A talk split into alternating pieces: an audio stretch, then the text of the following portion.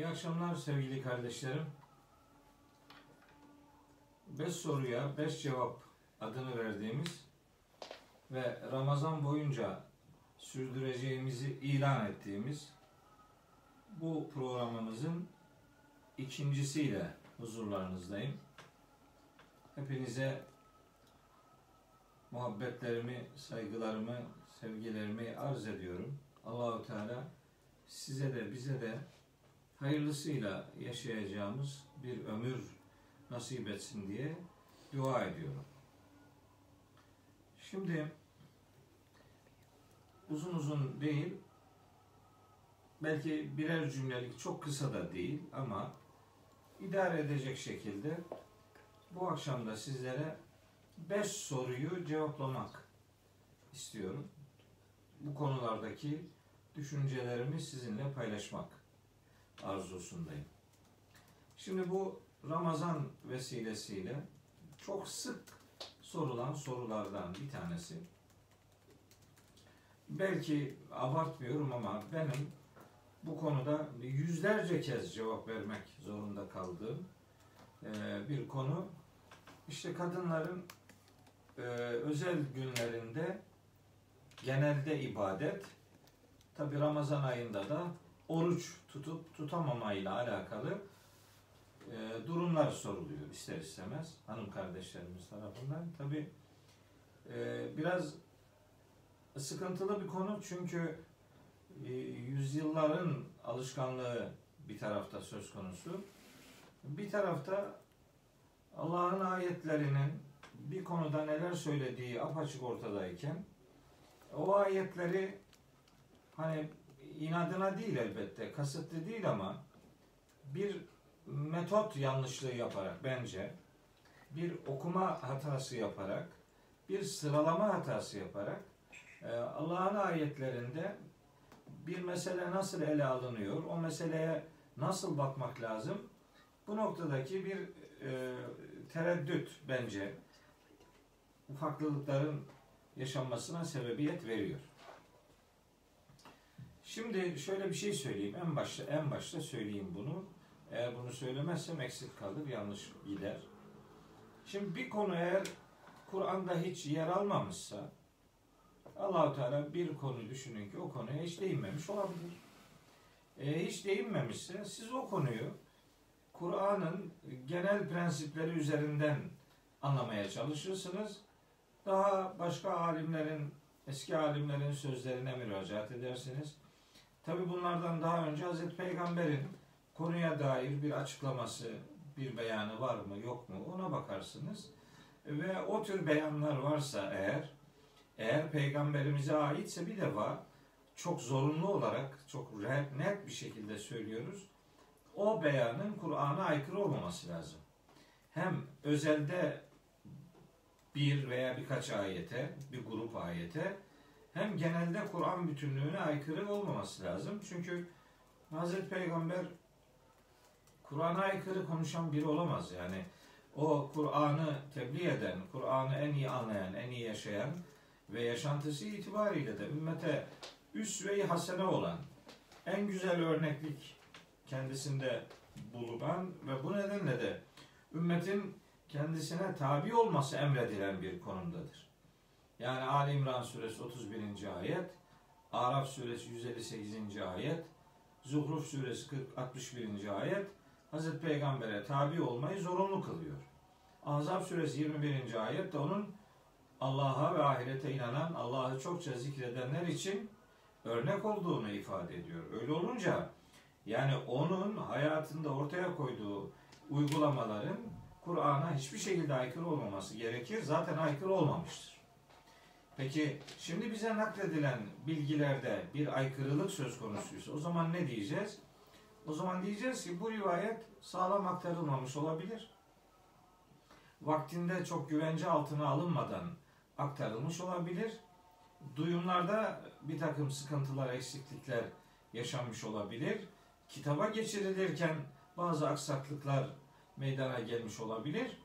Dolayısıyla eğer bir söz Bakın şunu açıklıkla söyleyeyim.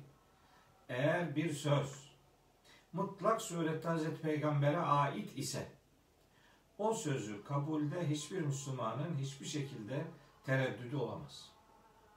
Yani peygamberin aleyhisselamın söylediği bir söze bu söz onundur ama ben yine de bunu kabul etmiyorum diyen adam peygamberi reddetmiş olur. Yoksa bir söz naklediliyor. O sözün Hazreti Peygamber'e ait olmadığını veya olup olmadığını tam bilmiyorum.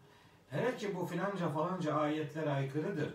Bu nedenle bu rivayet sahih olmayabilir demek rivayeti nakledeni efendim eleştirmektir. Yoksa peygamberimizle bu anlamda kimin nasıl bir davası olabilir? Kimin nasıl bir problemi olabilir? Ya bu akla ziyan bir şey gerçekten. Ee, bunu sizinle özellikle paylaşayım istedim. Bir hani bir metot, bir bakış olarak e, bunu sizinle bir hemhal etmiş, e, hemhal ortamını yaşamış olayım ki sonra söyleyeceklerimin bir temeli olsun. Ben Hazreti Peygamber'in Kur'an'a aykırı konuşmayacağını, konuşmadığını ve Kur'an'a aykırı bir yaşantı ortaya koymadığını bilen, buna inanan, Kur'an'ın peygamber tarifi üzerinden bunu imanının parçası haline getirmiş bir insan. Benim için ölçü o Efendimiz Aleyhisselam'a nispet edilen düşüncelerin gerçekten ona ait olup, ait olup olmadığında yaşanan tereddütlerdir. Şimdi bu genel bakış açımın bir sonucu olarak diyorum ki eğer bir konu Kur'an'da yer almamışsa o konu peygamberimizin sözlerinde veya hayatında yer almışsa onun bir ayete, bir grup ayete veya bütünüyle Kur'an'a aykırı olup olmadığına bakarız. Eğer aykırıysa söz peygamberimizin değildir deriz. Peygamberimizin olsa bile kabul etmiyorum demek peygamberimizi reddetmektir. Böyle bir Müslümanlık söz konusu olamaz. Bunun naklinde sorun yaşandığı söylenebilir.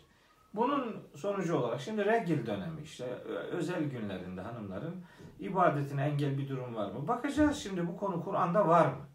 Önce Kur'an'a bakacağız. Yani bizim delillerimizin yani e, tepesinde birinci sırasında e, Kur'an-ı Kerim var. Yani ona bakmadan başka şeylere bakılmaz. Başka şeylere baktıktan sonra Kur'an'a bakmak doğru bir bakış ortaya koymayı sağlamaz. Önce Kur'an'a bakacağız. Bakıyoruz var mı? Var. Nerede var? Bakara suresi 222. ayette var. Nasıl geçiyor? Ayette şöyle geçiyor. Estağfirullah. Ve eselûneke anil mahîdîn. Sana kadınların adet görmelerinden soruyorlar.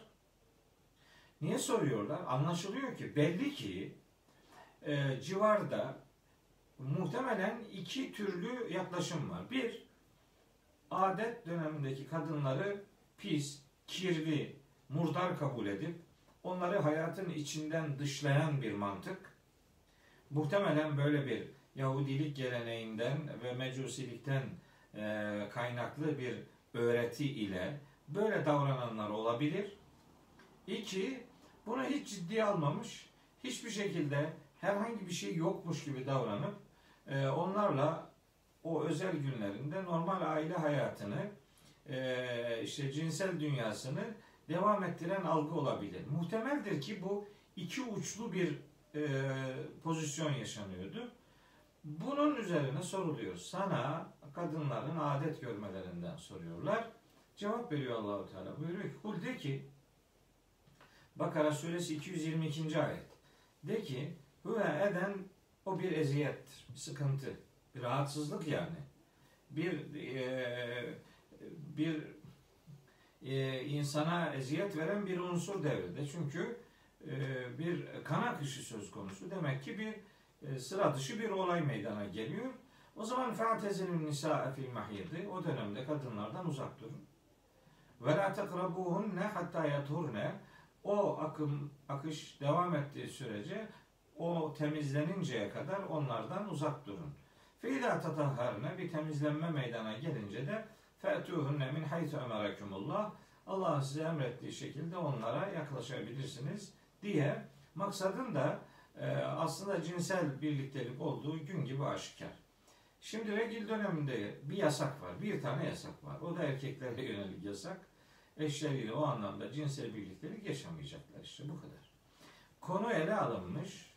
Şimdi buradan hareketle namaz kılamaz, oruç tutamaz, tavaf yapamaz, işte hacı, hacın işte rükünlerini yerine getiremez, ne bileyim Kur'an okuyamaz, Kur'an'a dokunamaz, mescide giremez falan böyle liste sunuluyor. Yok kardeşim, o konuda yasak bir tanedir. O yasak da sadece ve sadece erkeklere yöneliktir. Erkekler o dönemde hanımlarından uzak duracaklar. Cinsel içerikli birliktelik yaşamayacaklar. Bunun dışında bunu evin dışına göndermek, onu pis mundar kabul etmek gibi algılar yanlış olduğu gibi hiçbir şey olmamış gibi cinsel birlikteliği sürdürme tavrı da elbette ve elbette doğru değildir. Doğru olamaz. Peki oruçla ilgili özel bir durumumuz var mı? Var. Bu bir defa bu hale cünüplük dememek gerekiyor. Çünkü bu bir cünüplük hali değil. İsteyerek meydana gelen bir durum değil.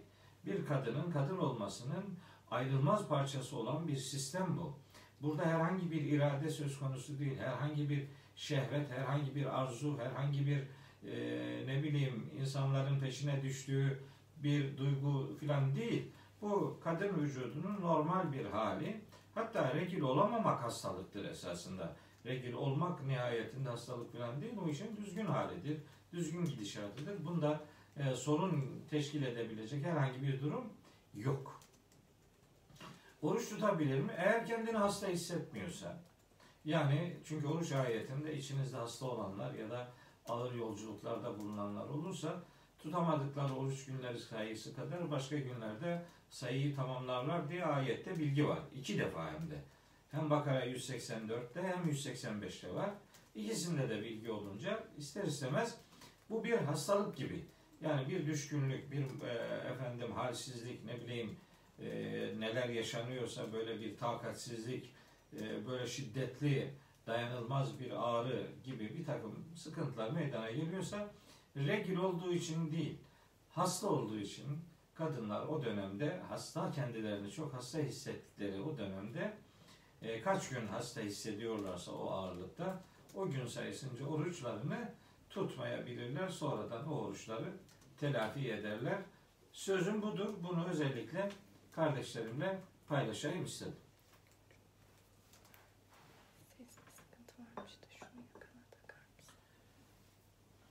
Seste sıkıntı olabilir. Şimdi bu hem Facebook üzerinden hem efendim Instagram üzerinden olunca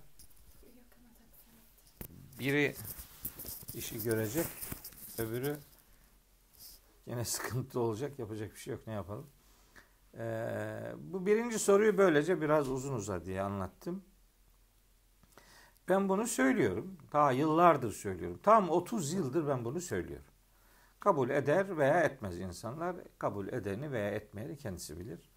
Kim neyi uygularsa herkes hesabını kendisi Allah'a verir. Ben de böyle konuştuğum için ben de bunun hesabını Rabbime vereceğim.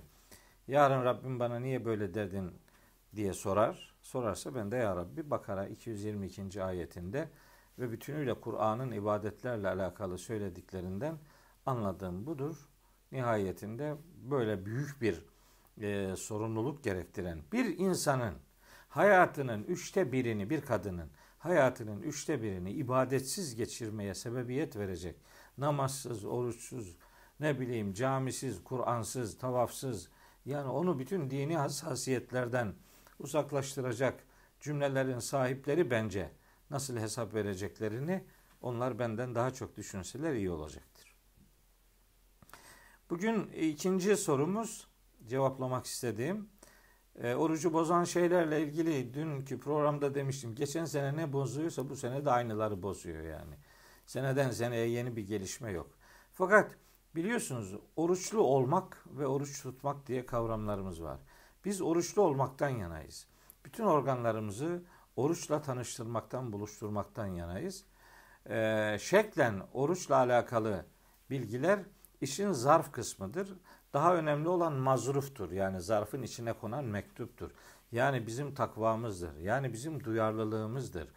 Yani oruç ibadeti eğer bir elmas ise, altın ise, mücevher ise mesela faiz yemek, mesela haram yemek, mesela yalan konuşmak, mesela dedikodu yapmak, mesela iftira atmak, e, mesela başkalarının aleyhine onun zulmedilmesine e, ortam hazırlayacak bir takım işleyişler içerisinde bulunmak.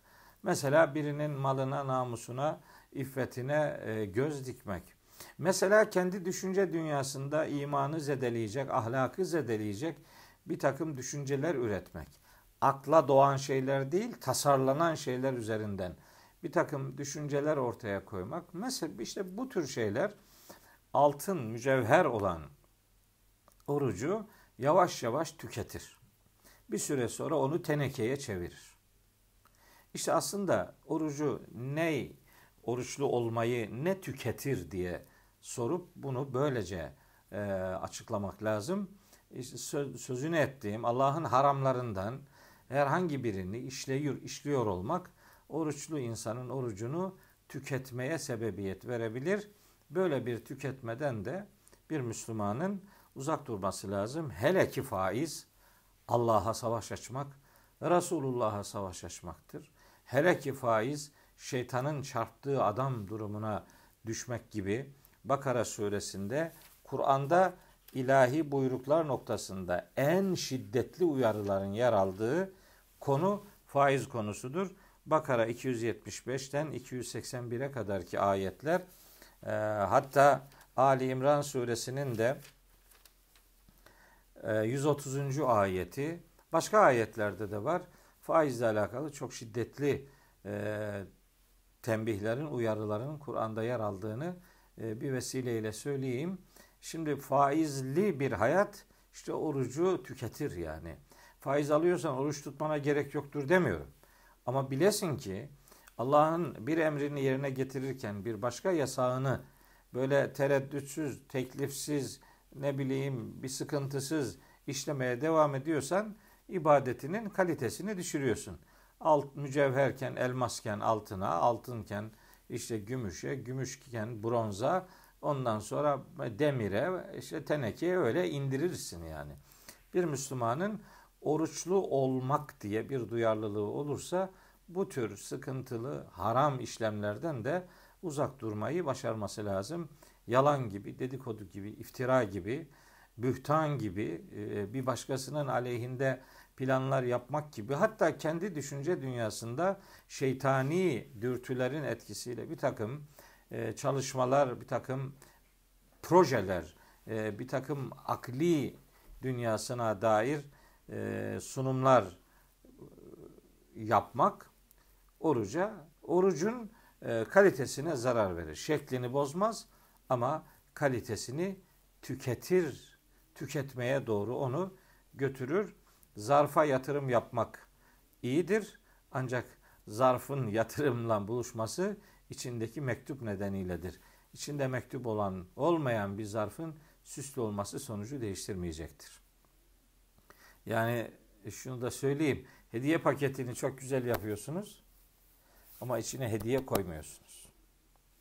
Bedeninizi bir şeye hazırlıyorsunuz ama ruhunuzu ve kalbinizi oraya koymuyorsunuz. Bunlar e, bunlar işin kaportası ile ilgilenip motorunu ihmal etmek gibi bir acayip durumun meydana gelmesine sebebiyet verir. Sözümü bu ikinci soruyla ilgili böyle şekillendirmiş olayım daha fazla uzatmama adına. Üçüncü soru bu akşam için fitrenin kaç liradan verileceğini konuşalım istedim e, ilan edilen bir rakam var. Her sene böyle ilan edilen rakamlar oluyor. Bu seneki de yani tahmin ediyorum 26 lira, 27 lira gibi bir şey söyleniyordu. Şimdi ben diyorum ki bakın bu bir bir e, insanın bir günlük e, gıda ihtiyacını karşılamanın karşılığıdır. Yani bir insanın bir gün zaruri ihtiyacı anlamında yemesini içmesini karşılamak için ne kadar bir meblağ gerekiyorsa onu vermek.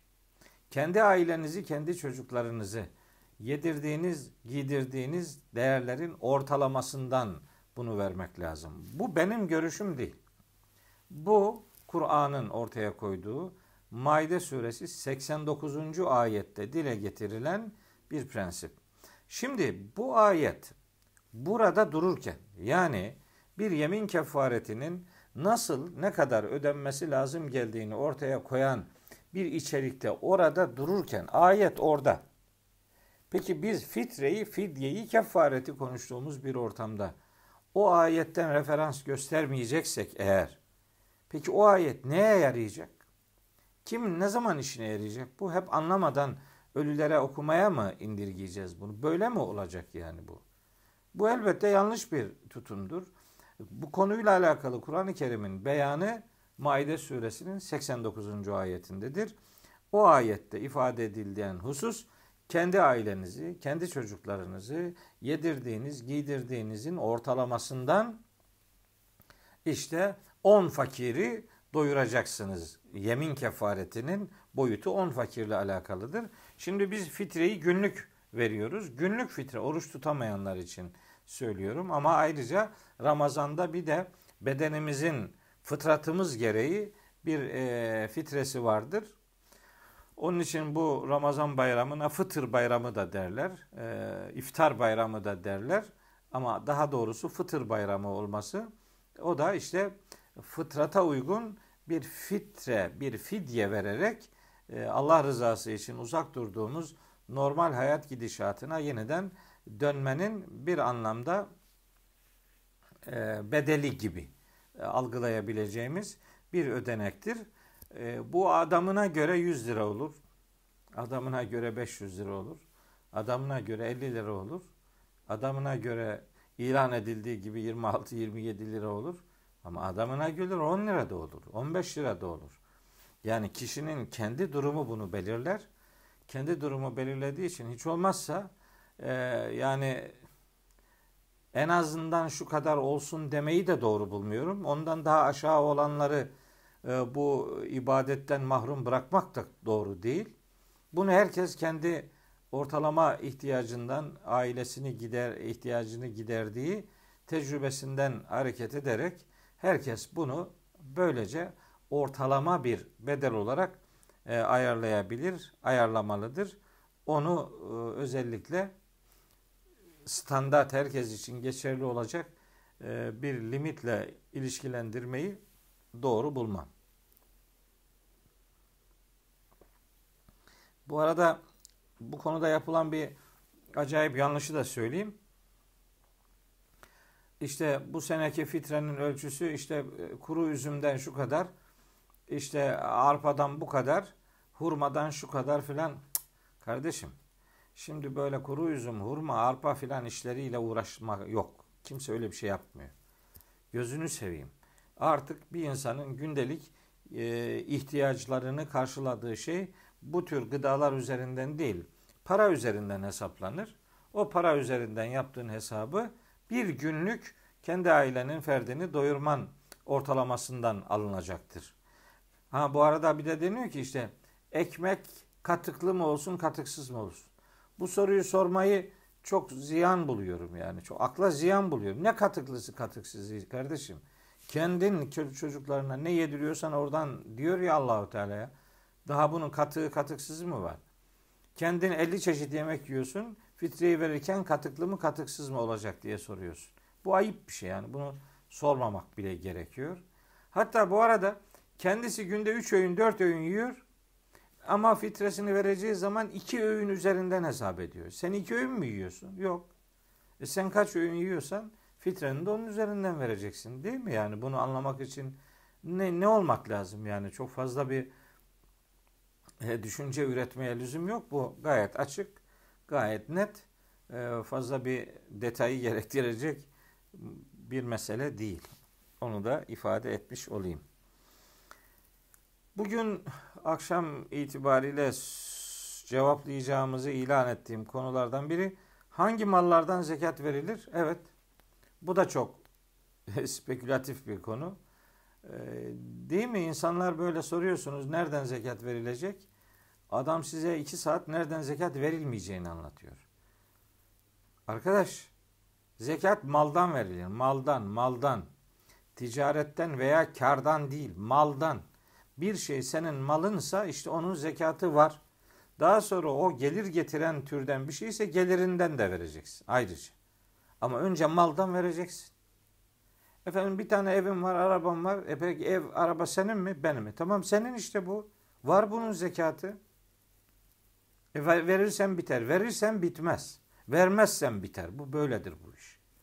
Allahu Teala Sebe suresi 39. ayette buyuruyor. Ve ma enfaktum min şeyin fehve yuklifuhu. Siz Allah için neyi infak ederseniz Allah yerine yenisini hemen gönderecektir diyor işte. Daha ne? Sebe suresi 39. ayet. Ya Allah'a inandığımız kadar Allah'a güvenmiyorsak güvendiğimiz kadar inanıyoruz demektir. Hiç güvenmiyorsak hiç inanmıyoruz demektir. Haşa. Allah yerine yenisini vereceğim diyor. Hatta peygamberimize nispet edilen bir hadiste e, her gün dünya semasına iki melek iner. Biri dua ederken der ki Allahümme a'ti munfikan halefa. Ya Rabbi malını infak edene yerine yenisini hemen ihsan eyle diye dua eder. Öbürü de Allahümme a'ti mümsiken telefa. Ya Rabbi malını tutan, malına cimrilik yapanın da malını telef et diye der. Tabi bir meleğin böyle beddua etmesi böyle çok anlaşılır bir şey değil ama infakın ne kadar önemli olduğunu göstermesi bakımından böyle bir rivayeti nakletmek ihtiyacı hissettim. Ya tekrar söylüyorum. Allah'a güvendiğimiz kadar inanıyoruz. Bakın matematikte 40 eksi 1 39 eder. Doğrudur. Yani matematik için bu doğrudur. 40 eksi 1 matematikte 39 eder. Ama dinde 40 eksi 1 39 etmez. Dinde, Kur'an'da 40 eksi 1 en az 41 eder kardeşim. 41, 41. Allah garanti veriyor. Ve ma ateytum min zekatin turidune veçallahi. Fe ulaike mud'ifun. Rum suresi 39. ayet. Sizden kim Allah rızasını umarak zekatını verirse bilsin ki onlar mallarını katlayanlardır. Zekat malı hem arındırır hem katlamasını sağlar. Arınan mal ve onun katlanmasından Kur'an-ı Kerim söz eder. Zekat malı arındırdığı gibi malın artmasını da sağlar. Siz hiç zekat verdiği için iflas eden adam duydunuz mu? Hiç infakta bulunduğu için iflas eden duydunuz mu? Ama infak etmediği, zekat vermediği, faize yatırım yaptığı için iflas edenin haddi hesabı yoktur. İnsanlık tarihinin en büyük iflasları bu faiz illetinden dolayı yaşananlardır. Faiz Allah'a savaş açmaktır. Faiz şeklen bir paranın artışı gibi görünse de fela bu indallah. Allah katında asla o para artmaz. Buna karşılık şeklen azalıyor gibi zannedilse de verilen zekatların sahipleri bilsinler ki onlar mallarını kat kat artıranlardır. Peki bunun limiti nedir? Hz. Ali'ye nispet edilen ve toplumda yaygın kabul gören uygulamaya göre asgari yüzde iki buçuktur. Ama bu bir züğürtün zekat miktarıdır. Şahsen ben diyorum ki ne kadar verilecek? Canını acıtan kadar. Canını acıtan kadar vereceksin. Şimdi Kur'an-ı Kerim'de Bakara suresi 219. ayette neyi infak edeceklerini sana soruyorlar. De ki el afve. El afve. Afve kelimesine e, mana verirken diyorlar ki ihtiyaç fazlasını. Ya ihtiyaç fazlasının olur mu? Ne demek? Adam bir ihtiyaç listesi hazırlıyor sana ki oho onun zekat vermesi mümkün değil. Zekat alması lazım. Yani listeyi kendisi yaptıktan sonra bir ev var bir tane daha ihtiyacım var diyecek. Biter mi? Bir evin üzerine bir ev daha arayışına giren adamın ihtiyaç algısı başkadır. Bir öğünü olsun geçirebilecek imkanı olmadığı için ihtiyaç algısı, ihtiyaç dünyası çok başka olan insanlar vardır. Aslında el afvenin iki tane anlamı vardır. Bir tanesi vazgeçebileceğindir. Dar zamanda mesela bir hastam var. Onun tedavisi için nelerden vazgeçebilirsin? Sen hastasın. Tedavin için nelerden vazgeçebilirsen işte o. Vazgeçebileceğin şeyler. Affetmek zaten hakkından vazgeçmek demektir. Aynı kökten gelir o el afve. Hatta neyi infak edeceklerini sana soruyorlar. De ki el afve affını istediğin şey neyse işte o kadar. Ne kadar günahının affolmasını istiyorsan o kadar infakta bulun. Bunu herkes kendisi anlar. Canını acıtan oran sözünden kastım da aslında üç aşağı beş yukarı budur. Başka bir detaya da doğrusu girmek istemiyorum. Bu akşam için son soru teravih namazı ile alakalı. Bu da çok soruluyor. İşte bu koronavirüsü nedeniyle evlerde kaldık. Evlerde teravih kılınır. Tabi kılınır. Teravihin cemaatle kılınması diye bir kural yoktur. Teravih bir nafile namazdır. E, elbette kılınır. Ne kadar kılınır? Ne kadar kılarsan. Bunun standart uygulana gelen hali 20 rekattır ama 20 rekat diye bir şart söz konusu değildir. 20 rekatı 20 dakikada kılmaktansa 2 rekatı 21 dakikada kılmak daha iyidir. Nafile namazlarda, nafile ibadetlerde sayı değil rükünleri uzatmak daha çok faziletlidir. Dolayısıyla isteyen 20 kılar, isteyen 30 kılar, isteyen 10 kılar, isteyen 8 kılar, isteyen ne kadar isterse o kadar kılar. Nafile namazların böyle sayıya mağlup edilip mahkum edilen bir dünyasının olmadığını ifade edelim. Evlerinizde de rahatlıkla e, teravih namazlarını kılabilirsiniz. Teravih zaten rahat rahat kılınan namaz demektir. Böyle bir yarış mantığıyla rekatları toparlama zihniyetiyle değil, rahat rahat kılınan namazlara nam rekatlar olduğu için onlara teravih deniyor. Eğer evde kılmak durumundaysak ki şimdi öyle bir zamanda yaşıyoruz. Kaç rekatta bir selam vermek daha iyidir soruluyor. İşte en iyisi iki rekatta bir. Ama aman iki rekatta selam vermedin, dördüncü rekatta e, selam ver gibi bir kuralı dile getirmeye gerek yok. Nafile namazların asıl rekat mantığı iki, ikişer üzerinden yürümektir. İki iki ne kadar kılabiliyorsanız o kadar kılın. Ne kadar kılabiliyorsanız o kadar kılın diyorum bak. Ben kılmayın diyen bir adam değilim. Kılın niyetini de Allah rızası için nafile namaz diye e, şekillendirirseniz Allahu Teala sizin de bizim de ibadetlerimizi makbul buyursun diye dua ediyorum. İkincisiyle huzurlarınızda bulunduğumuz beş soruya e, cevap e, adlı programımızın bugün itibariyle de zamanına dikkat etmeye çalışarak sonuna geldik. Yarın akşam yeni bir beş soruyla ve onların cevabıyla huzurlarınızda olmak duası ve niyazıyla hepinize hayırlı, makbul ibadetlerle şenlik bir ömür diliyorum. Allah'a emanet olun değerli kardeşler.